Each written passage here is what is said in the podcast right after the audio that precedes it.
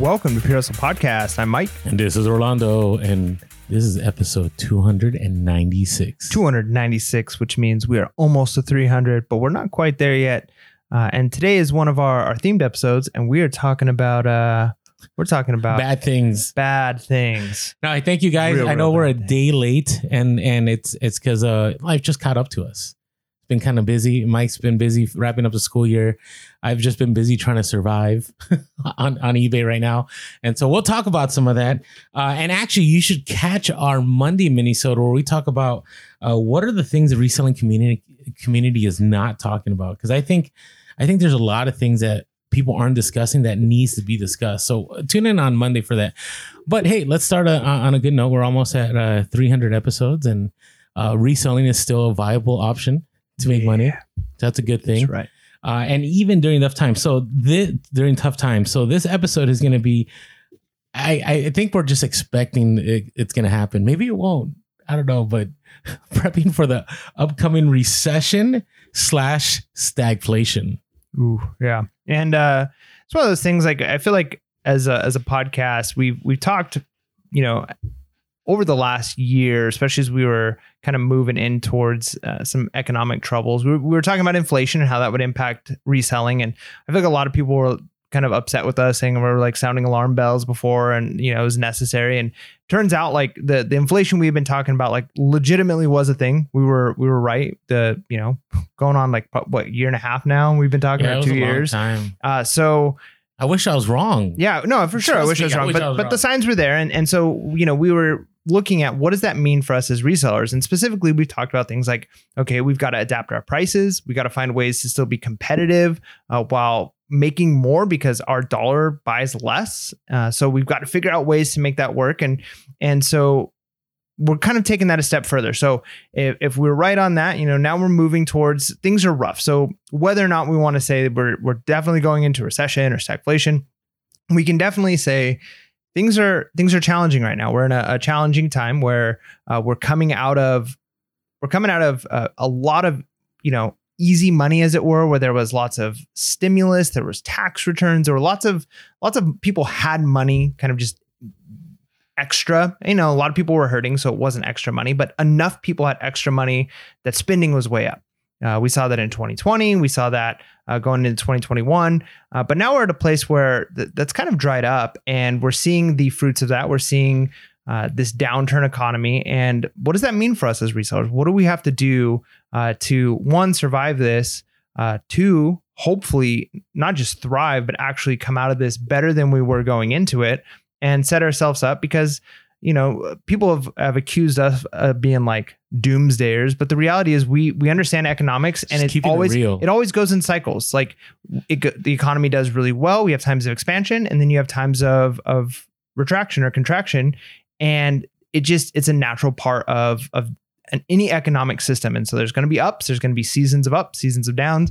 And so it would be foolish of us not to at least address like hey we're we've been in an up we're moving towards a down. What does that mean? How do we how do we deal with that so uh, do you want to define our terms for today though the recession stagflation I do. Uh, But before we do that, and this is not going to be a sponsored ad, I do want to address the fact that, you know, eh, when when it comes to to this whole, you know, our our episodes and reselling, like this is going to be a little different one.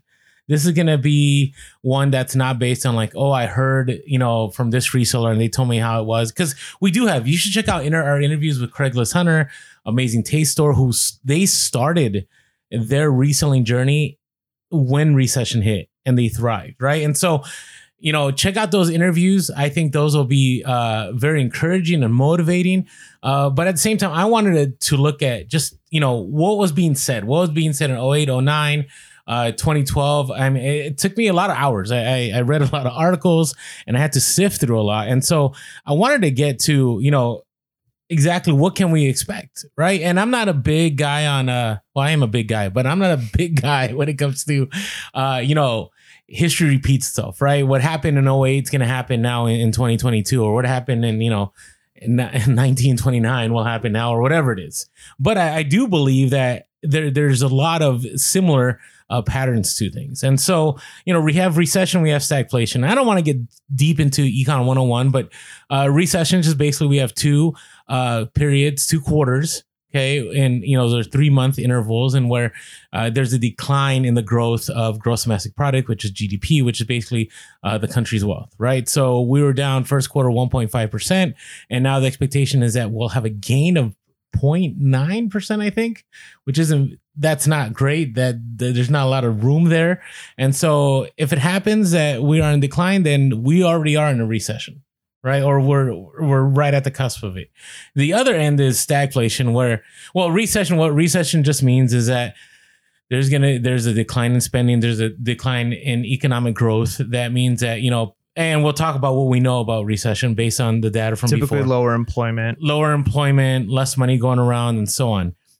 Then you have stagflation, which stagflation is a worse scenario. So recession, you can get through a recession in, in a year, you know, half a year, maybe uh, 18 months, but stagflation is worst case. I, I well, worst case scenario is Mad Max. Yeah. But but stagflation, is- Stagflation is really bad. Yeah, stagflation is essentially when you have a recession or a downturn economy, uh, and you're also so you've got unemployment, you've got all of the issues that come with a recession, but you also have high inflation rates, which so everything is expensive. Yeah. So typically, inflation, you know, is addressed by uh, adjusting interest rates, and the thing that would normally fix a recession, uh, you can't do because you're also trying to combat inflation. So you've got almost the worst of both worlds going on together, uh, and so and regardless, because again, people would say like when we were talking about inflation, people would say, well, we're not seeing uh, hyperinflation. It's like okay, well, true. Hyperinflation has a definition, uh, which is like pretty extreme. So, but nobody can deny that that we're definitely seeing inflation. Your money goes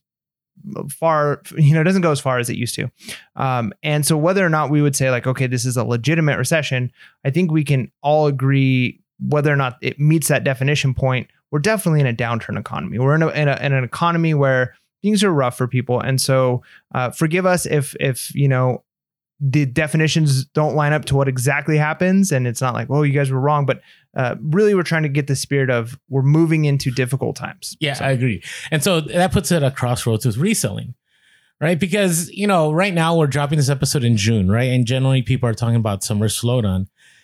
And I think this summer slowdown may be different or it may be the same. You know, I might come through this in August and go, you know what, sales are great, right? But I think all of us can right now, and not all of us, many of us uh, can say sales have been interesting, right? Whether they've been a roller coaster ride, whether they've been a huge downturn, right? We can say, hey, maybe the eBay algorithm has changed things up, or maybe it's just people are spending less, right? And they're looking at different things, and, and maybe we all have to adopt, right? So I, I think when we talk about this, when it comes to reselling, we have to think this in, in longer terms, right? We can't just think about this in the summer. We can't just think about this this coming Q4, because if we jump into recession or even worse, stagflation, which can go on for a way longer time, uh, I mean, we're talking about 1970s. Stagflation was a decade.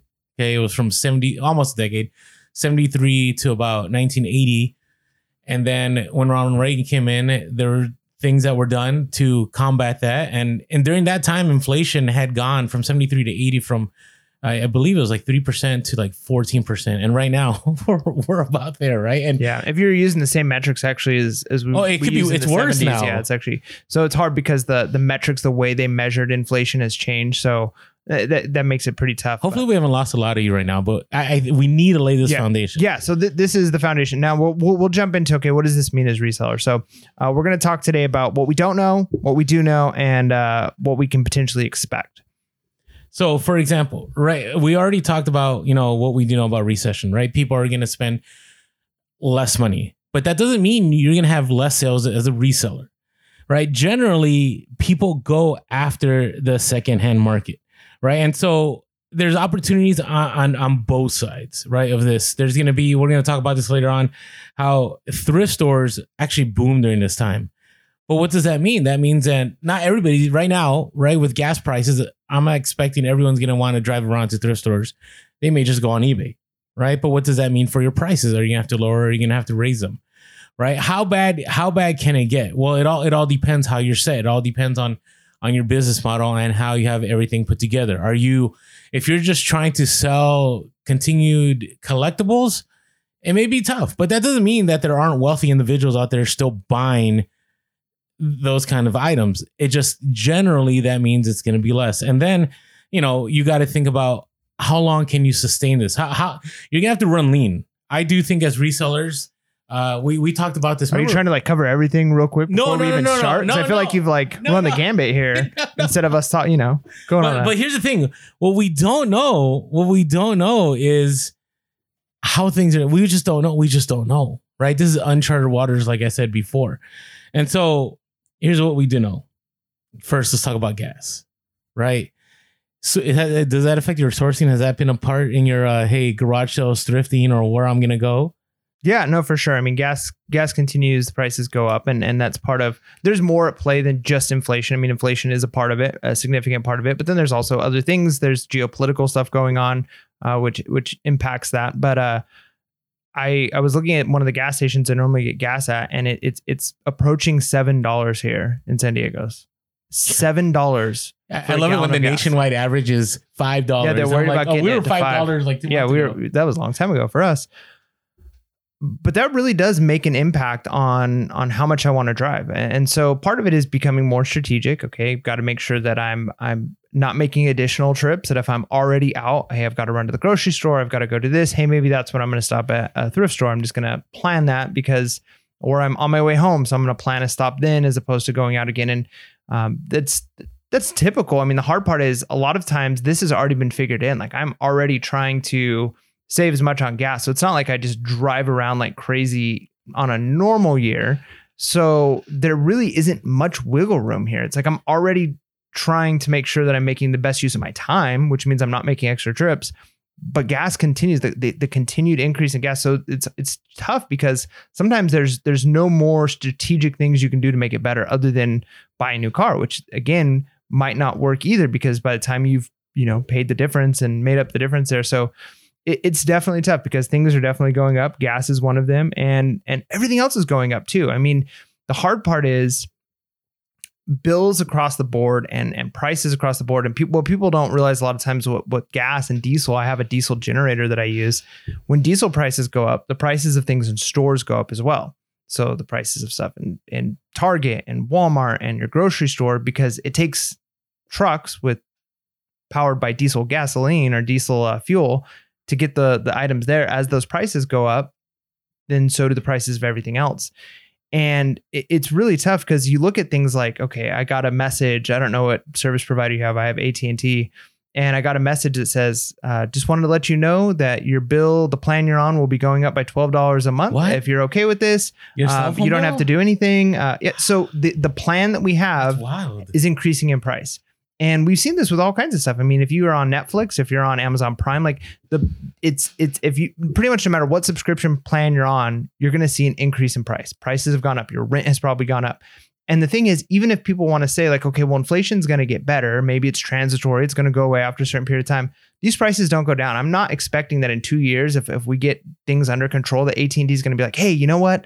Now that the economy is better and we've got uh, this inflation under control and the supply chain is figured out, uh, we're going to go ahead and drop your your bill by 12 bucks. Like once those prices go up, they go up forever. So that's going to happen to everyone, right? So that means there's eBay be- fees. Uh, So there's going to be less money in the economy. So there's things you need to factor in, right? I've already seen I, on TikTok, I've seen people talking about because of the high gas prices, they're only sourcing twice a week, right? So I would say now is the time to lock in how you're going to source for maybe the next year, right? Are you going to go pallets? Are you going to, do you have some thrift stores that are ones that you're kind of like, ah, I don't need to go to these anymore?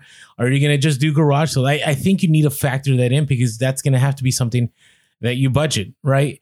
Uh, your your expenses for everything, right? Even the su- supply, your shipping supplies is gonna is gonna go up in price. So, you know, this is these are all things you should do anyways, right? It's not like we're saying anything extra as far as like, hey, you know, you should. We never go. You should buy the most expensive shipping supplies, but now is probably the time to figure out how you're gonna access those, or maybe you know, how can you bulk buy them, right? So, you know, prices may in six months, maybe even more expensive on shipping supplies. So maybe now is the time to maybe make a huge order uh, from a company because the bigger the order, the cheaper it is, right? So, a very simple example, you know, I just ordered uh, thermal labels. Now you could get them uh, for free uh, via UPS if you do a lot of UPS shipping, and that you, you can Google that on YouTube. But you know, I bought a thousand labels because they're two cents a piece, right? Where if I bought five hundred, it would have been four cents a piece, right? Tiny savings, but all those savings over time add up. But for example,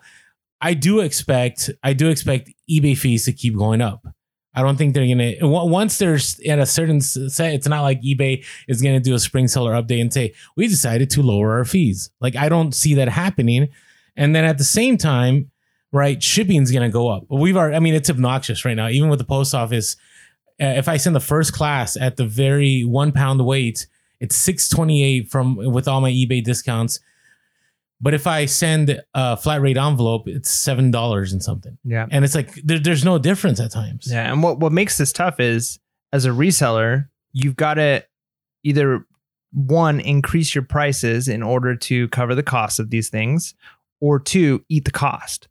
Like those are really the only two options is you you increase the the prices of your items or your shipping and handling in order to make the same amount, you know, as comparatively as you were year, two years ago, or you eat the cost and you work harder to make the same amount. And so neither one of those is a really good option because when you raise your prices, which we've talked about for, you know, going on a year now that this is something we're going to slowly have to do and there's going to be an awkward transition period where you raise your prices and you're going to be higher than your competitors and so they're going to be selling things but eventually they're selling at, at almost a loss. Eventually they they they're going to have to either increase their prices or get out of the game.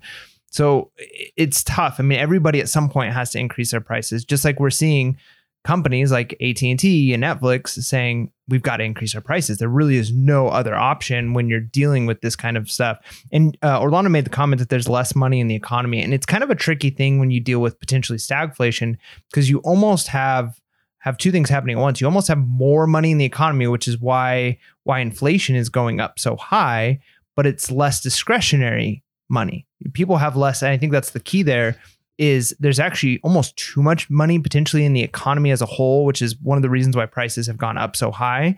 But they've got to soak some of that money back in. And so prices have increased and people, even though technically like a lot of jobs are giving increases like California gave a big increase. But the higher the wage. wages, the higher the right, inflation. Exactly. So as as more money gets into the economy, which at first glance sounds great, it actually is almost a net loss for a lot of people because hey, I got a two dollar raise at work, but everything has gone up significantly, and it's almost like I'm making less than I was making before.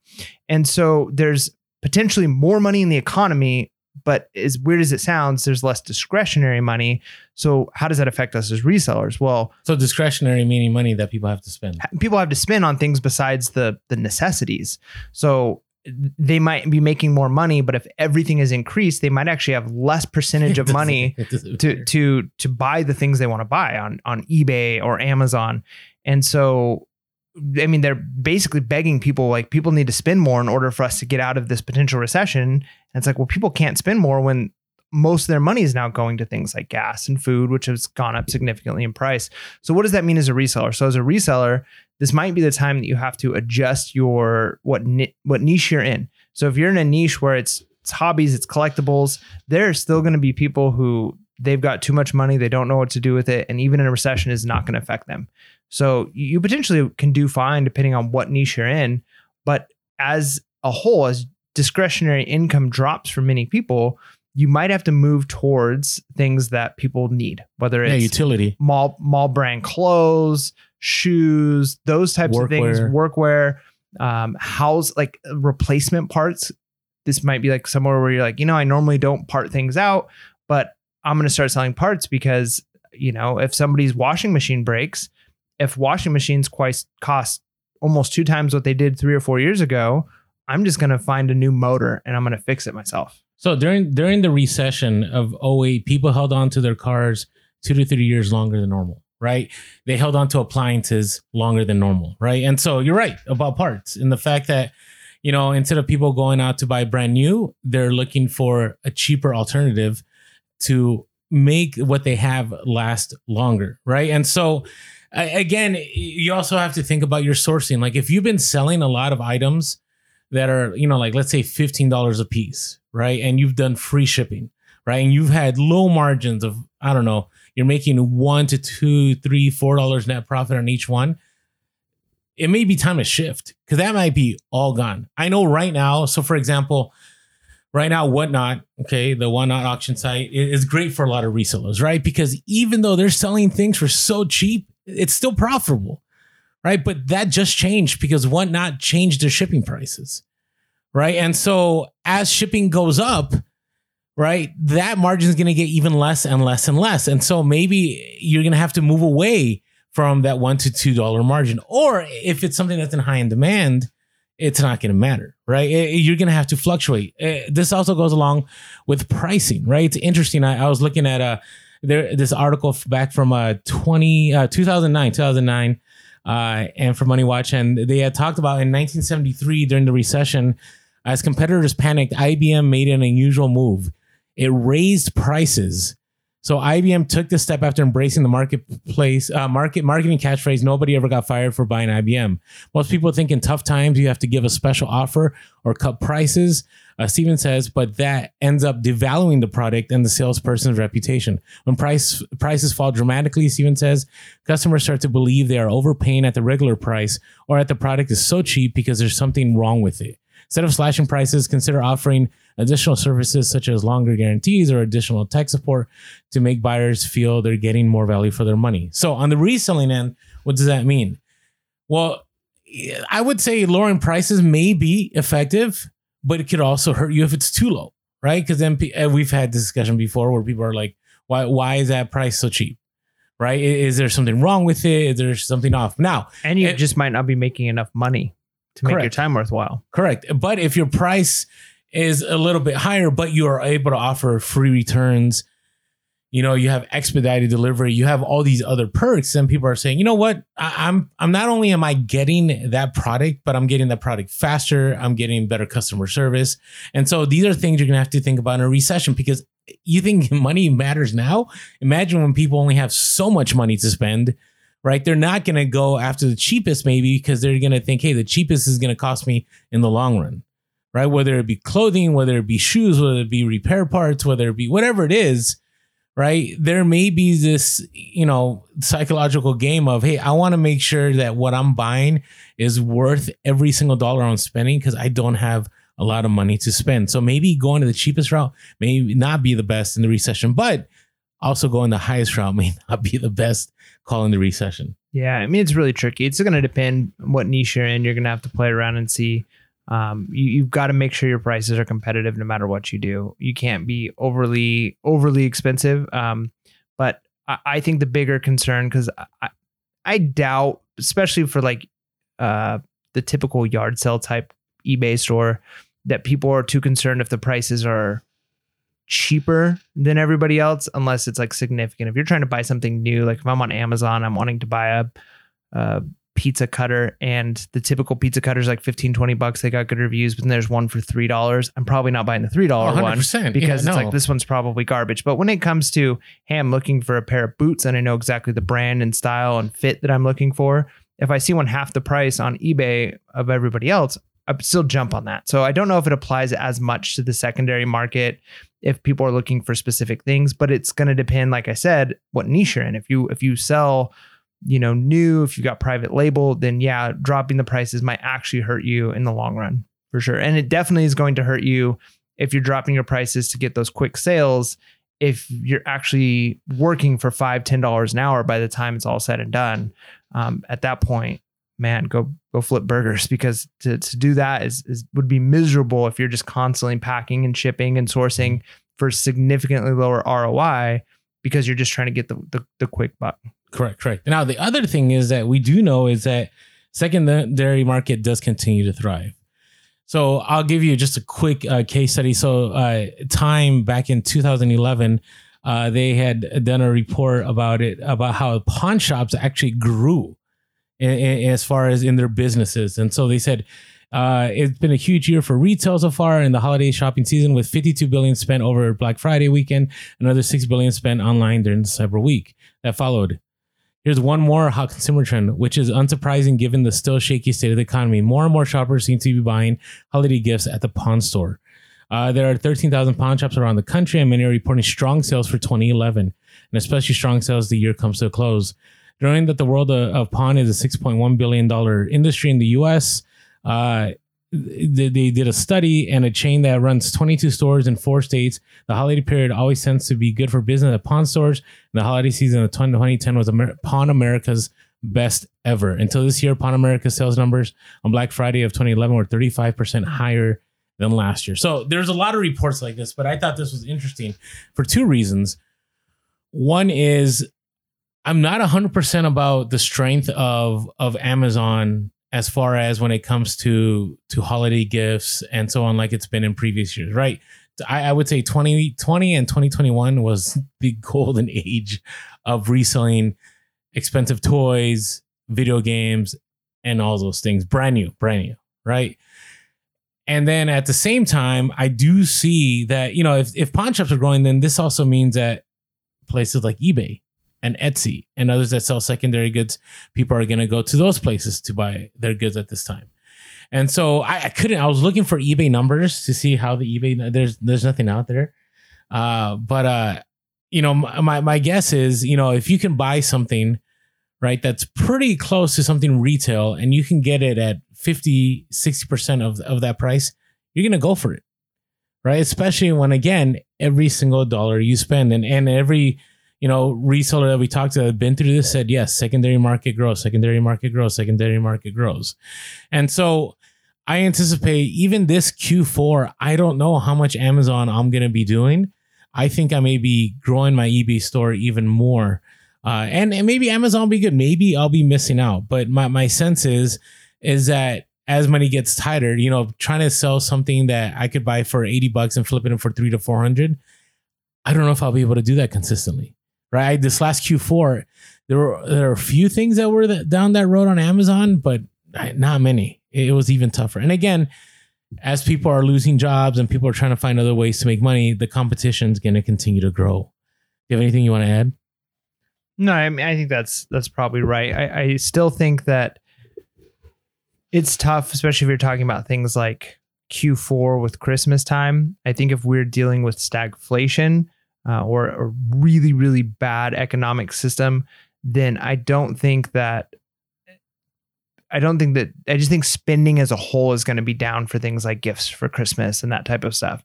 And so if spending is down across the board, that's going to impact all Amazon resellers. It's going to impact probably a lot of eBay sellers. So I don't know if it would be like, hey, people are just going to shift from going to Walmart and Target and they're going to be buying people used gifts on eBay I don't think that's going to shift so much. I think we're all going to feel the impact of that.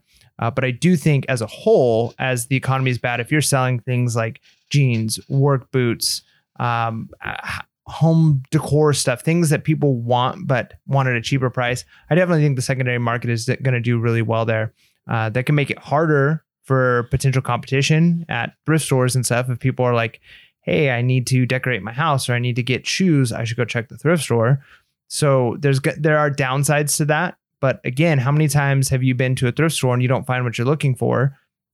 And people are going to turn to online. And if you've already found what it is they're looking for, then you make the profit. Well, that's what I mean. I think I think right now we're in a weird lull with summer slowdown with maybe the eBay algorithm and so they're slow. But I do think they're going to pick up, and I do think they'll pick up pick up on eBay. It just again is making sure we have the right stuff. All right. And even if they don't pick up, if you think comparatively, if if spending is down across the board, let's say I don't know, I'm just throwing random numbers out there, so don't put any weight in these numbers. But if but if spending across the board goes down 10% or 15%, but spending only goes down 2 or 3% on the secondary market, that's still proportionately a win. Yeah. So even if sales don't pick up, if they don't drop to the levels that it's dropping across the board, then that still shows the strength of the secondary market in a downturn economy. Yeah. Even if you're not like, hey, you're going to double your sales or or sales are going to go up by 20, 30%.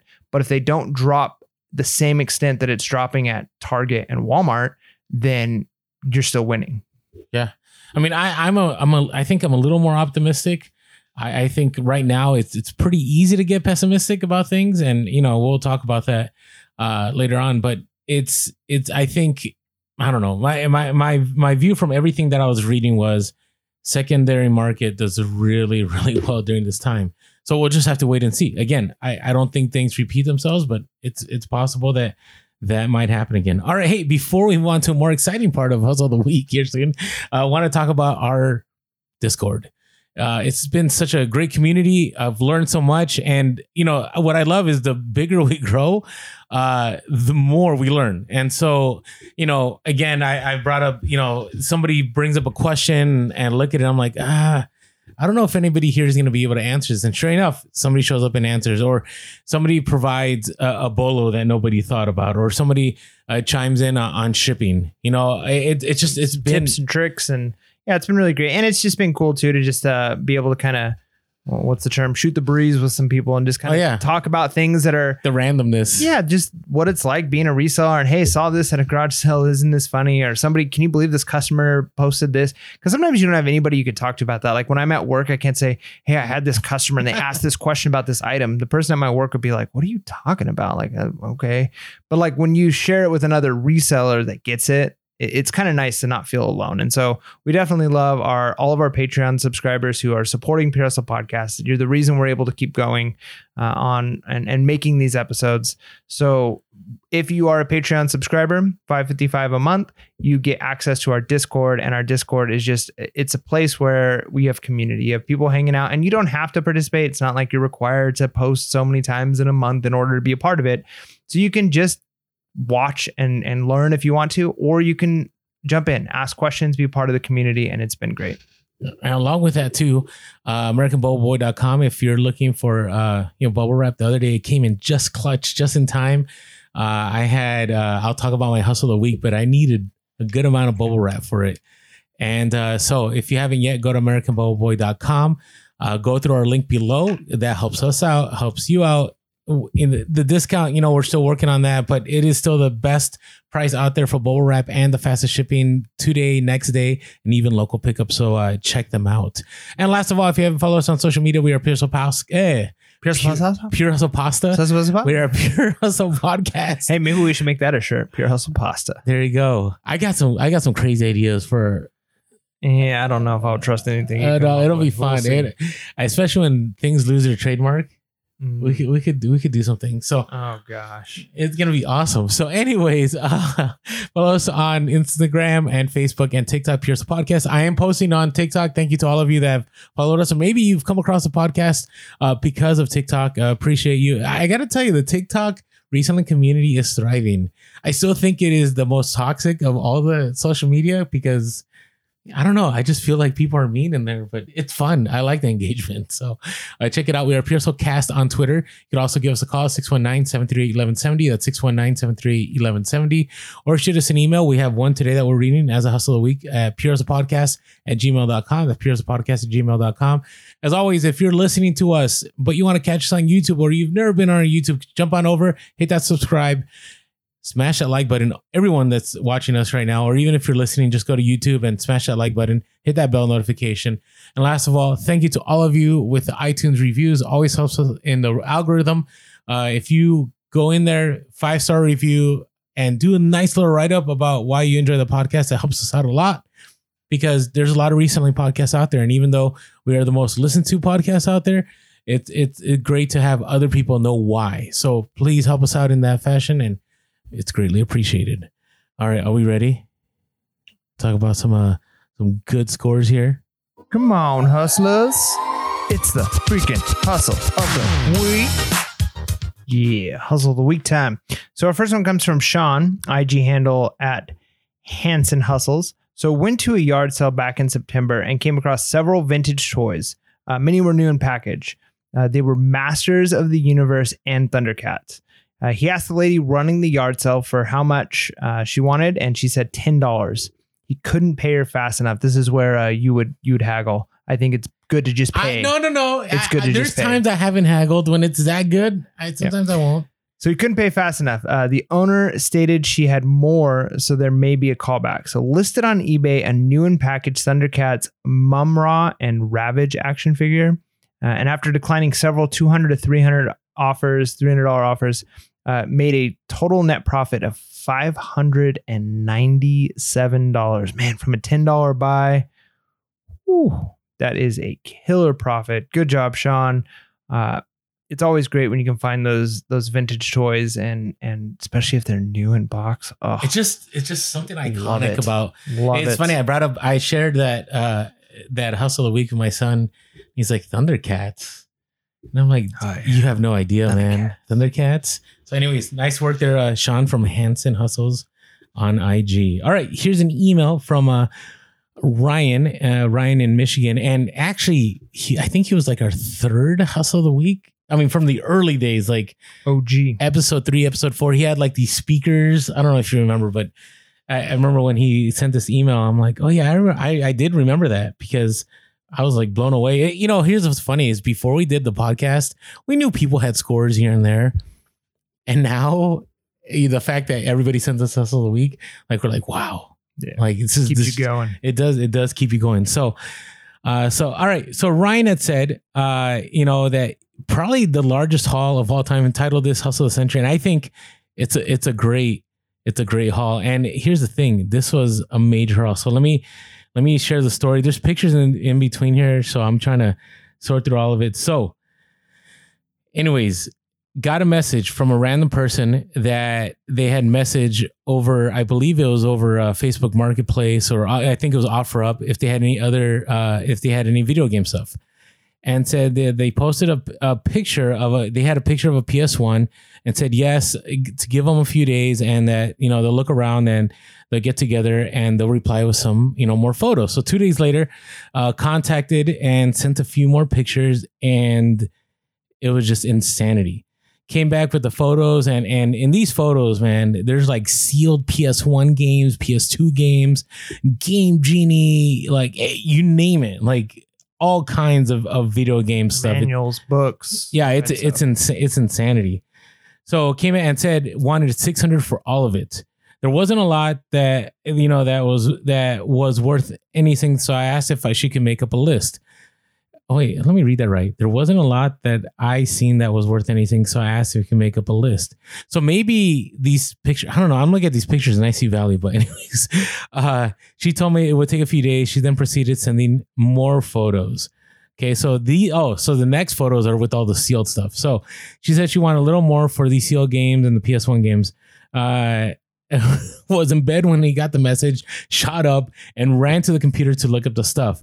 Uh, th- there was a sealed copy of Diablo 1, which goes for a lot of money, and there's a bunch of stuff. And usually, video games is quick ROI. Like if you have the right video games, and so told her it's headed that direction same day right away and could swing by and pick it all up. And you got to do that. When there's these kind of deals, you can't go, hey, let's meet at, can we meet at three? It's like, no, I'll be there. I could be there in 15 minutes.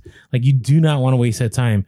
Uh, and then eventually said, you know what? I know you got more, but I don't need a list anymore. Let me just come on over. So went on over uh, a- and went over and picked up a bunch of stuff. So once I got there, I had to stop and take a breath and stop shaking. There was way more that there was when I was expecting, and ended up finding even more. Looked at a copy of Diablo and, and saw that there was you know a little bit of damage to the case, but there, there, there was still money. Settled on fourteen hundred dollars for all of it, and I had to go back and get more money. Uh, I only brought a thousand dollars, so I ended up having to go get back get cash. That's the worst. You know what's nice though is now there's Venmo, so I always think about that. So, anyways, uh, it started driving home uh, and was just started screaming in the car, not believing everything he picked up. Uh, anyways, got to the bank, got the money, came back, bought the stuff, uh, headed back over, and kept getting more stuff. So there were strategy guides. Uh, some of them, if you look at these video game strategy guides, so this was for Breath of Fire 2, uh, $137, right? When he looked it up. So knew that there was money. So, um, anyways, uh, let me let me just get to the to the crux of it uh, would have stayed longer. So a few days later, went back and picked up a bunch of stuff. In 24 hours, already listed 46 of those items. Okay, so 46 of those items. So remember, he spent 1400, right? And there's all kinds of stuff in here. There's game gear, there's old controllers, there's a bunch of sealed packages.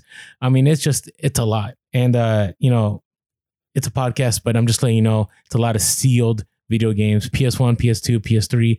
There's Nintendo, there's strategy guides. So, anyways, Ryan listed 46 items for a total of $7,000 plus minus, has a ton more to list, not including the sealed stuff. Hasn't even listed sealed stuff. Last week did over $2,500 in sales from all this stuff. Okay. And remember, spent 1400 already made 2500 listed 7000 and has a lot more to list. So, yeah, if if we had th- this is, you know, I, I had encouraged him to do YouTube. I know that takes a lot of time, but the the breadth of everything that was picked up is way more for me to be able to share in this two minute also the week section. Yeah. So What a cool find. so Ryan, great job. Appreciate you sharing with us and uh, be quick on those local local deals. Yeah. All right. Our next one comes from um, IG handle Dublin's Treasure Isle. Uh, so it's a couple who's been reselling on eBay since 1999. Uh, so sold first as a hobby. Um, there was a local Tower Records that was closing, so they bought Magic the Gathering boxes for twenty five dollars and were selling them for one hundred fifty to one hundred seventy five. Uh, so they did this daily. Uh, so fast forward to now, went to a Salvation Army as a craft. Uh, went to the office supplies section first.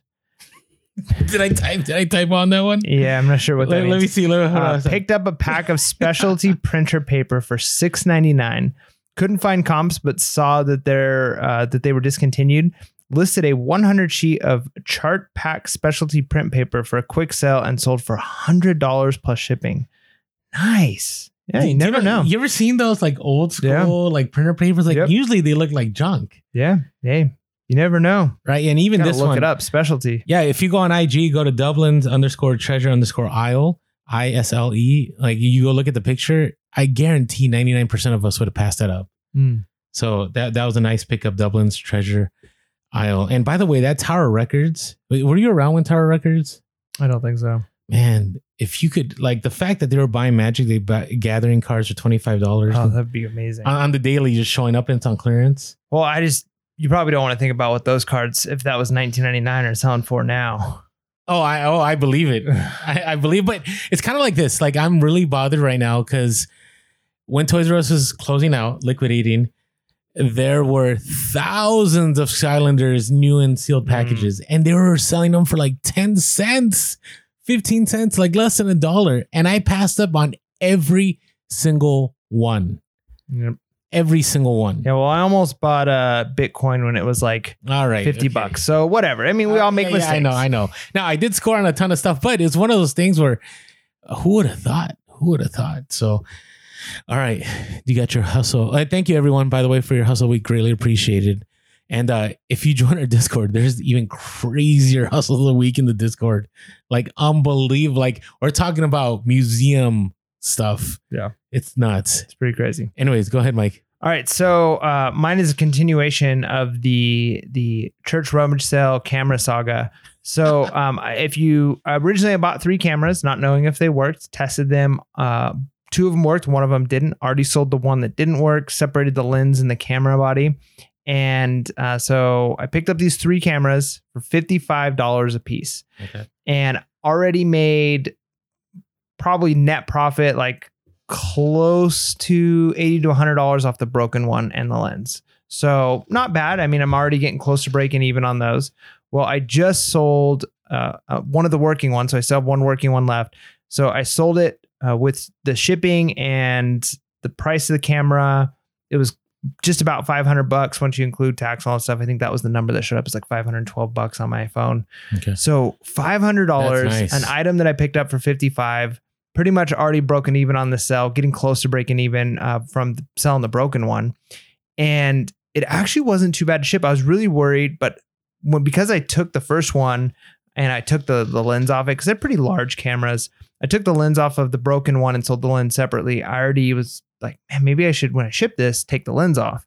So that's what I did. I took the lens off, made the box a little bit shorter, and I actually floated two boxes inside of a bigger box. Huh. So the second box, and so here's a, a tip for you: if you're floating a box, you can use another box as the padding inside of there, and it kind of works pretty good to fill in some some air, space. So instead of just using paper, or bubble wrap or things like that, which can be a little bit more expensive. I've done I've done that before. Like you just create like a boundary, like a border. Yeah, like a border around of. I mean, I've used various things, whether it's styrofoam. Um, I had a box that came in, and a lot of the packing material around it was basically pieces of cardboard, like folded into like cylinders or triangles, and then taped up. And so that kind of gave me the idea of like, hey, I could just use some of these too. So I used a box. uh, One of the boxes kind of acted as a buffer in there. Uh, but yeah, it, it shipped and it wasn't too bad to ship. I charged fifty dollars for shipping on it, and actually shipped out for like twenty five bucks. So nice. wasn't too bad. Made some money on the shipping on that, and uh, I still have one more, and now I'm way in the green on it. So I'm super excited to sell the last one. It was one of those. I mean, I'm gonna be over a thousand dollars net profit off of these cameras by the time everything's said and done. So it was uh, definitely my hustle of the week that that finally sold. Happy. there you go. What about you? What's your hustle? So remember that story about the storage wars? right? Well, I was at that garage sale and the storage person was there, Renee, and I, you know, I basically like, hey, storage wars, and he ended up buying nothing. Well, he missed out. So I bought a bunch of stuff. I bought spray cans. I bought, uh, I just, uh, yeah, it was just a bunch of stuff like electronics here and there, vintage cameras. But there was one piece in there that I thought he would have picked up because after I sold it, I'm like, that's weird because this is this was probably the most valuable thing at the garage sale. And I got to that garage sale an hour and a half after it had been open, and no one had thought about buying this, which I thought was kind of odd. So if you caught us on, on Instagram when I was sourcing at that garage sale, there was an old bus fare box. So if you ever caught the bus in the city, you know, usually you put your coins and it drops, you know, right at the entrance. Or you've watched the movie Speed, right at the front by the bus driver. Okay. And so they had a fare box there and it was working and they wanted $50 for it. Hmm. And, you know, I bundled everything and I paid $100 for everything there. So I already made my money back. I sold a bunch of the spray cans, which, you know, s- selling spray paint isn't too hard. I mean, the shipping isn't too bad. Shout out to a uh, Primetime Treasure Hunter has a great video on shipping out spray cans. I, I learned from him and it's been really easy. Uh, and I already made like 30 $40 profit on the spray cans and a few of the other items that were there. So this fare box was sitting around and last podcast, you know, uh, I was telling Mike like, ah, I don't know about this thing. Like I got to get it listed. And, and at the same time, somebody had messaged me and it was pretty awesome because it was somebody from uh, San Francisco and they were telling me how they drove uh, the bus and so that gave me an opportunity to immediately connect and said i said hey you know what i grew up riding muni which muni is the bus uh the bus company out there. And he's like oh yeah i drove for muni for 30 years. I'm like sweet. So this is when you build that connection like it's it's already going in a good direction. And you know we were going back and forth and he was telling me about his family. It was, it was just this weird uh, interaction that it it just it felt normal. I felt like I was at you know at this guy's house having dinner, and so you know Mike was in the room still, and I said, you know, I'm hoping this develops into a deal. Well, sure enough, uh, we eventually landed on a deal. I paid uh, fifty dollars for this fare box, and we agreed on four hundred seventy five dollars for the fare box plus plus hundred dollars shipping, and that's good. I was good with that, and instantly paid right away. Kept telling me how much he appreciated me, and I was like, "Hey, nah, I appreciate you, man. Thank you." And I was kind of scared shipping it because it weighed seventy pounds. And I remember Mike going like, "You're gonna actually ship that?" I'm like, "Yeah," because there's more money when you ship stuff. Nine times out of ten, you will make more money. That thing locally, I don't think it would have sold that fast. And so, you know, I packed it, and you can you can send it via UPS, via or FedEx. Here's a problem: eBay has a major glitch they need to fix, and the fix in the fix that they need to do is when an item is like a certain way, it's too heavy or it there's too much dimensions. It does a stupid thing where when the buyer tries to buy it, it says contact the seller for the price. And it's I don't know why it does that. It's done that to me for years, and somehow it doesn't. So what I had to do is I actually just had to go to flat rate when I entered my. I said it's going to cost two hundred dollars to ship, no matter what. And so you know, I told the guy, I said, hey, I can punch in numbers. So I went to Pirate Ship and I punched in numbers to see how much it would cost to ship. And I said, you know what, we could do it for a hundred bucks, right? And it ended up costing me like about eighty five dollars to ship it out. So just be aware that it, it- the way to get around that glitch is to just accept the reality that eBay may not, never fix that glitch and just put a flat rate to ship. And so, anyways, the other thing I wanted to share is that you need to get a special kind of tape when you ship out items that are over 50 pounds. And so it's called strapping tape. Uh, U-Haul has this. So it's it's tape that you cannot tear apart with your hands. You have to actually cut it with scissors or a blade. And it's because it has uh, fiberglass pieces embedded. And so when you put it on the box, it has this like this instant bond, and it's really hard for items to break through. And so it cost me about five dollars. I spent the whole roll on my box, just kind of wanted to make sure. But it got there in two days, safe and sound. The guy left me a glowing review. Was so happy about it. So it turned beat the Storage Wars guy, and turned fifty dollars to four hundred something dollars net profit. So Yeah. I'm happy with that. Yeah. You should you should make a video rubbing it in his face. You didn't buy this. like tag him in it. No, no, no, no, no. Just Listen, I respect that guy. I've learned so much from that guy. So, all right. So that is our hustles of the week. Yeah. Now, did you shave on the way here? Not on the way here. I shaved on the way to uh, my nine to five job. And uh, we use Skull Shaver at Pure Hustle Podcast. Uh, Skull Shaver has been a, a great partner of ours. Uh, we when we first got our hands on a Skull Shaver, I, I had never actually shaved my head all the way down. I'd kind of just use like trimmers to like keep it real close. And man, I was a little bit nervous the first time, but it was so easy to use. Uh, it's you can use it in the shower. You can use it when when you're out of the shower. Either way, it's fast, it's quick, it's easy to clean. I've never once had a nick, not even one time shaving my head. And that was my biggest fear. I was like, man, I know I'm going bald. I'm going to have to shave my head. And I was just worried about cuts and nicks. And with my skull shaver, I get down to the skin and I've never had a nick one time. So if you are somebody who regularly shaves or you know you need to start shaving, we highly recommend Skull Shaver. It's a great product. It's one that we use every single day and we can honestly say it's fantastic. So check it out. Skull Shaver. Uh, the code is is it pure It- now? It's hustle with a Hustle. capital H. It's hustle. Capital H. Go to go to go to Skull Shaver. Link Use below. our use our our code that lets them know we sent you. Uh, you'll get a little discount. It lets them know. But even if you don't, like we we we highly recommend the product. So check it out. All right, let's talk about the good part. So if you say to the end, now you're staying where it it's really applicable to you, and and this is good. So the first one is not going to be so good, but maybe it will be good in the long run. And thrift stores boom during this time Yeah, Meaning that- that. that they grow and they grow. So, uh, read a couple reports here. This is from England, the Daily Mail, uh, and so uh, what they say is that the squeeze middle. This is from 2012. Is fueling a boom in charity shops as families are forced off the high street to buy secondhand clothes and furniture. Uh, the Sue Ryder organization, which provides uh, palliative care in communities, has opened a 3,000 square foot store in Kings Lynn. I don't know where that, that is, uh, but massive thrift store. So they they kept opening over and over and over stores throughout throughout the country, right? And so you also had Oxfam, 700 shops and online stores announced taking annuals of 85 point million pounds in 2011. So, anyways, they grew. Okay, here in America, okay, uh, we had more thrift stores. So. Uh, most uh, man, I, li- I don't like how they describe it here. Is this how it is still? This is 2012. They said musty smells, bad lighting, aisles clogged with shoddy merchandise, and ancient shoppers. It's kind of mean. It's a- I mean, it's a good description. There's a smell. There's a smell. Not now. It's like where all the cool kids go. well, it depends on which ones you go to. But here's the problem: you go to the, if you don't go to the musty thrift stores, you're paying. You're basically paying designer prices for your items.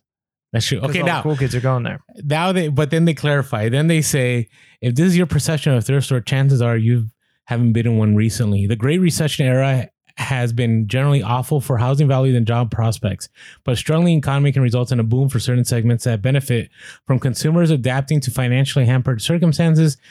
Namely, auto repair shops. I mentioned this before, which people spend more money on because they want to make their cars last. Dollar stores do really well, and thrift stores. Okay, and so, according to the National Association of Resale Professionals, the number of resale stores, thrift stores, as well as consignment shops and other retailers selling secondhand merchandise increased 7% in each of the past two years. Uh, Goodwill now operates over 2,500 nonprofit stores in the U.S., while up and coming nonprofit resale stores such as Savers are flourishing. Yeah. Okay. So I think it's pretty clear to say that thrift stores are going to do well. Um, which is going to lead to more competition, but maybe it's going to lead to more sourcing opportunities. Yeah, I'm I'm not super I'm I'm not super optimistic that it's going to lead to more sourcing opportunities because I think their prices will go up. I think more and more people, not just competition from other You think resellers. so in, the, in a declining economy? Well, yeah, because if if if you're used to going to a thrift store and the only people at thrift stores are other resellers and a handful of people who are buying things, you know, just for themselves. But if if a, a large portion of the population is moving to, and when I say large, if a good percentage of people are starting to go to thrift stores for their own things, then thrift stores they have way more demand. They can raise their prices. It's going to be harder to find the things you're looking for. So I definitely think it's harder, but it's one of those things where if thrift stores are doing well, then eBay is going to be doing well too. So I don't think it's going to be a boon for us sourcing wise, but I do think that it's a, a symptom of the secondary market doing well, which will impact the you know eBay sellers too. So it's one of those. It's catch twenty two. I think we're gonna have more competition, but I also think it could help us out as more people are moving towards potentially eBay as a, a source for buying things for themselves. So I think I think it's maybe a net break even. Okay, I'm just thinking about. I mean, did you catch what Target just announced? Yeah. They uh they just announced uh, they're slashing prices to clear out inventory. So basically, they have too much. But I don't know if that's good. Again, it's not necessarily a good thing for a reseller because if they're cutting their prices because they have too much inventory and there's not enough demand, we pick it up. It's not like demand is going to go up. The demand is still low. Oh, 100%. I, I, that's a, to me, it's a warning. So people were sending me this, and I'm like, yeah, I'm not going to source from there. Yeah, because if they can't sell it at, at retail prices, then you know how am I going to sell it? I thought this was above? funny. It said other retailers, including Macy's, Kohl's, and Walmart, cited rising inventories when they reported their quarterly earnings results last month. Walmart said its annual shareholders meeting on Friday that 20% of its elevated inventory were items the company wishes it never had. Mm.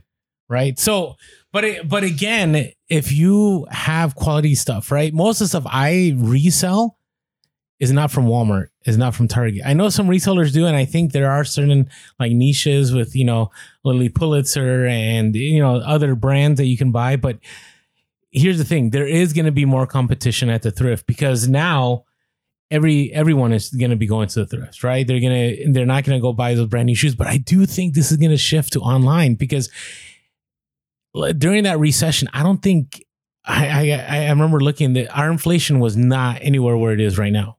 It wasn't even close. Right? Our inflation now is the highest it's been since the 80s. Right. And so gas is obnoxious. So are people really going to be going to all these stores or are they just going to go, Hey, I go online, it's free shipping. I'm just going to, I'm just going to buy online. So I anticipate that it's going to be good for us in the long run, uh, as long as, you know, you have the right products and you're competitive. Now, I think there's going to be amazing sourcing opportunities. Like amazing. Like Through I- garage I- sales. I'm already seeing it. Yep.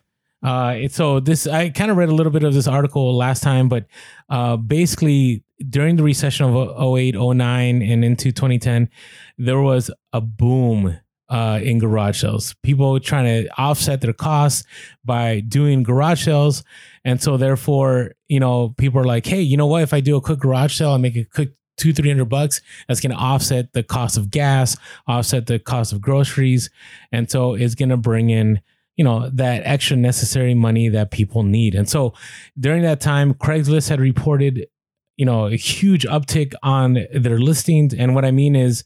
Uh, here, I'll read it. It says one barometer of the rising popularity and a threefold leap in garage. Threefold leap. Imagine that that's triple, right? Yeah. So in San Diego, we get uh, about an average of like 300 garage sales every weekend. That would mean 900 garage sales. That would be a wonderland. Okay. Um, on on the free classified listings on Craigslist over the past two years, and I'm already seeing it in the last month, except for one day, one Saturday. Every time I've gone to garage sales, it's been ridiculous amount of stuff that's out there right now. Yeah, and you you have to look at it too because a lot of times people are going to say, well, like these are people who are hurting. They're trying to sell sell stuff to make money. Don't you feel bad being a reseller? And the reality is, it's it's it's a benefit to both parties. That's that's why this transaction happens. All transactions, unless it's a forced transaction, is mutually beneficial or at least perceived to be mutually beneficial. So somebody who's hoping to make their you know pay their electricity bill or get some extra money to cover gas or to whatever it is they're they're trying to make money for, they're happy to offload things that are just taking up space in order to make that extra two three hundred dollars that they need that month. So if every reseller were to say, "Well, I feel bad, I'm not going to buy things because people are trying to make money," well, then those people won't get the money they need. So it is a mutually beneficial thing to to to go. Uh, but that kind of leads to the next point, which is there really is an opportunity in a time like this. Like the largest percentage of wealth transfer that happens in uh, the West happens in a country like America happens during a downturn economy. Uh, it is it is when a lot of times people who maybe are doing really well financially, if they don't make good decisions, can end up transferring a lot of that money to other people who are positioned to take advantage of that. Uh, one example that is something like the stock market, right? So when the stock market is doing really well, uh, people who have the money to be in there can do really well. But if all of a sudden stock prices are cut in half, people have lost half of what they have. They start to get nervous. They start selling. Things are selling for way cheap. If you've got a little bit of money, you can buy at a huge discount, right? You're buying stocks at, at significantly lower prices, knowing that, hey, in three, four, five years, this is going to go back up to where it was. I'm basically getting this at half price. Uh, so the same is true when it comes to something like garage sales and other sourcing opportunities. Is if people are trying to offload money now, times are hard. They want to, hey, I just need some extra money, and so people are are offloading inventory. Maybe it's another reseller, or people are offloading things that they have in their house. You, if you're positioned yourself to be able to buy things now, it might not sell right away. Like you have to have positioned yourself to have the capital to say, I can buy maybe, maybe nothing hobby wise is selling right now. Maybe the card mar- market drops as as the economy gets worse. So the prices just start tanking, tanking, tanking well, if I can buy today what sold two days ago for $100, but I can buy it at $25 today, then in five, ten years, when the economy is back to where it was, I'm going to have all this stuff at a huge discount when mm-hmm. people are buying Pokemon cards again and people are buying it, it things go in cycles. And so the re, when I say the transfer happens, it, it, it isn't always realized immediately, but it's people saying, Hey, if I buy this stuff now while it's at a discount, then a year, two, five, however long it takes, I now can then flip it at the much higher price. But you have to have positioned yourself to be able to take advantage of that. And sometimes it's playing the long game, and sometimes it's, hey, I've been preparing for this for years and years and years of, you know, trying to make sure I had the capital. And we've been talking about that since the beginning of Pure Soul podcast, since our doing Richest Man in Babylon, one of the first book reviews we did, is how can we make sure that you're able to capitalize because there's really no such thing as being lucky, but opportunity comes and luck is were you able to capitalize on it? Did you strategically set yourself up in a position that you were able to take advantage of the opportunity that was going to come to you at some point along the road? And this, for some people, is going to be that opportunity. You might come out of this, uh, whether it takes a year to get out of this downturn economy, maybe it takes a month, maybe it takes 10 years. Like we don't know but this potentially is an opportunity for you to say hey as things if if i'm in the hobby market and prices keep tanking instead of thinking i just need to offload all of my stuff at rock bottom prices maybe now's the time to buy more of it to keep sourcing more of it knowing that this could go up again in five ten years and i'm going to be 10 times better off than i was when this all started yeah i you know i had mentioned in january and somebody brought this up in the discord that I had said it, that this is going to be the year that makes or breaks resellers. And I kind of forgot that I said that because I wasn't this woe is me. Uh, I had did I did some kind of rant like, hey, things are kind of slow. You know, it's kind of rough. And I mentioned on the last podcast that I can only do this maybe for another, you know, 12 months or whatever. And and somebody had, you know, had to mention the fact that, hey, you were the one that said this is going to make or break resellers. I was like, oh, yeah, it's true. And I, I do believe that to be true. I think there's going to be a lot of resellers that are going to fall away. Uh, that you know things will get interesting and and maybe people have including myself i'm not saying i'm not you know i plan on still reselling for a long time but you know i, I have i have this belief that sometimes you got to pivot when you got to pivot right? And if you see that the writing's on the wall it's time to move. I don't see that happening, but I do believe that there's going to be a lot of resellers that are going to say this is too much, you know, and they didn't pre- prepare themselves. they you know bought the wrong kind of inventory or they leveraged themselves too much or they put themselves in, a place where now now it's going paycheck to paycheck. And so there is no capital to buy. And so they're up against the wall. And some will say that's it. And others will say you know i'm against, I'm against the wall. I'm gonna s- i'm gonna list more.